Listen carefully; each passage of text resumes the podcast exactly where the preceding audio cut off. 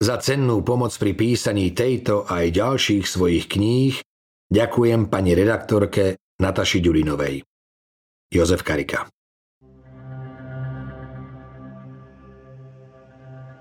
Vydavateľstvo Publixing v spolupráci s vydavateľstvom IKAR uvádzajú titul Jozefa Kariku Strach. Audioknihu číta Peter Kočiš. O polnoci príde lakti brada a volá Napiať chlap, napiať chlap, nalakeť brada Otvor mi, otvor, dievčička mladá Ona sa zľakla a skryla sa za pec do kúta. Tu lakti brada dvere vylámal a stal si naprostred chyže a zase tak kričal. Potom ju chytil a z kože ju vytriasol. Meso z kostí poobhrízal a kožu zavesil na dvere. Potom vzal hlavu a gamby z úst odrezal že sa len tak zuby vyškierali. Vybili jednu šibu na obloku a tam zastrčil tú hlavu. Pavol Dobšinský, prostonárodné slovenské povesti. Práve si vstúpil na najnebezpečnejšiu pôdu čarodejníckého poznania. Čírides, ozajstná nočná mora. Netelesné bytosti sú horšie než smrteľná nákaza. Cez kanál hrôzy prenikajú až k nám do každodenného sveta čo máva katastrofálne dôsledky. Strachom nás poľahky doženú do nepríčetnosti a šialenstva. Pamätaj, že tieto bytosti vyvíjajú silný tlak, ktorým snívajúceho hravo prenesú do neopísateľných svetov. Carlos Castaneda Umenie snenia Návrat 1. Dvere rodičovského bytu sa otvorili poľahky, Akoby vkročiť na územie, odkiaľ som celé detstvo túžil uniknúť, nebolo nič ťažké. Parkety v chodbe zapraskali. Aj teraz, po rokoch som si ten zvuk pamätal. Prihováral sa mi každodenne, až kým som v 18 neodišiel na internát. Odvtedy som sem chodieval zriedkavo, iba keď to bolo nevyhnutné, napríklad na matkin pohreb. Ani vtedy som sa však dlho nezdržal. Len čo sme sa vrátili z karu, Otec zapol televízor, krúmal cibuľu a všetku pozornosť venoval akejsi vedomostnej súťaži.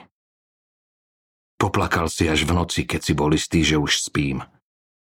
Zavrel sa v kúpeľni, najprv len posmrkával, no v zápetí sa potichu rozvzlikal. Dával si pozor, aby som nič nezačul, to bolo pre ňoho hlavné. Ani som sa nevyzul, predsieni som položil cestovnú tašku na dlážku, rýchlo som prešiel cez kuchyňu a otvoril okno. V nevetranom byte sa vznášal cibuľový zápach. Neznášal som ho. Našťastie stačila chvíľa a mrazivý vzduch voňajúci snehom a blízkym lesom zvíťazil nad zatuchlinou. Vrátil som sa do chodby, vyzul sa a zhodil zo seba hrubú vetrovku.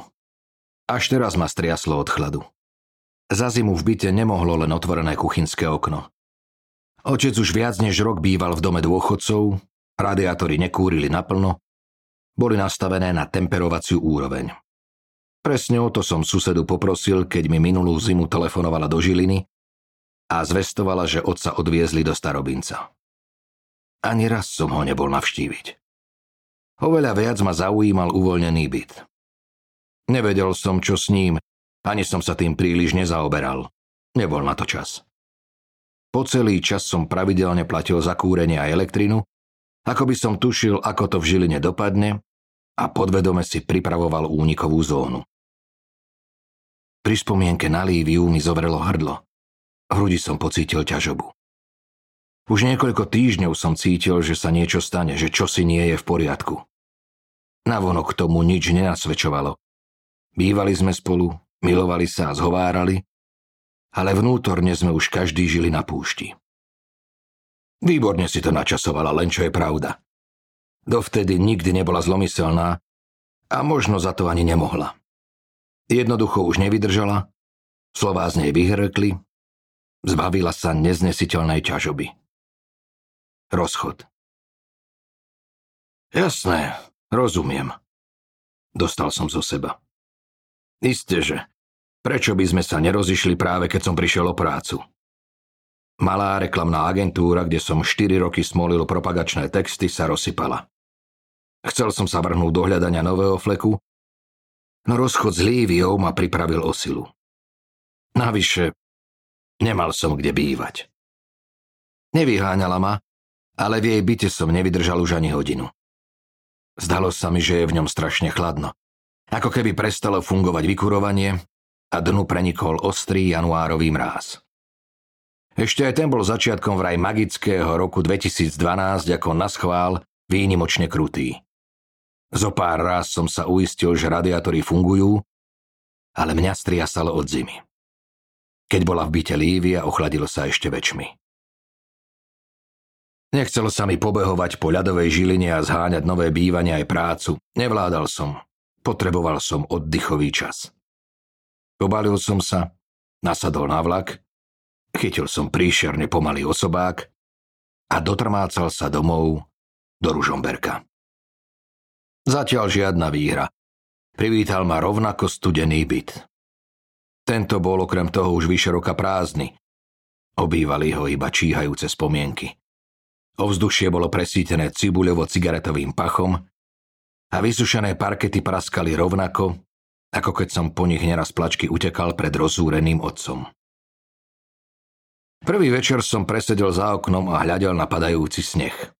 Sypal sa na husto a bez prestávky, nadýchaná biela vrstva pokrývala stromy aj strechy okolitých domov. Určite už zakydal príjazdovú cestu. Autá sa sem počas najbližších dní vydriapu len so zimnými reťazami. Pohľad na zasnežené malé Tatry, prímestskú štvrť, kde som vyrastal, mi nerobil dobre. Za každým kríkom striehlo prázdno, studená otupenosť, ktorá sa mi spájala s detstvom. V mysli sa mi vynárali záblesky spomienok na hry, naháňačky aj skrývačky s kamarátmi, no nevyvolávali žiadnu príjemnú nostalgiu.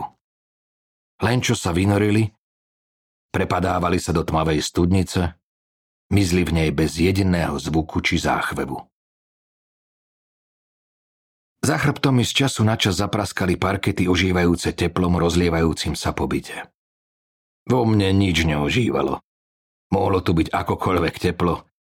Ja som bol stále uprostred púštnej noci, zahrízal sa do mňa mráz, ktorý omaľoval okraje tmavnúcich okien.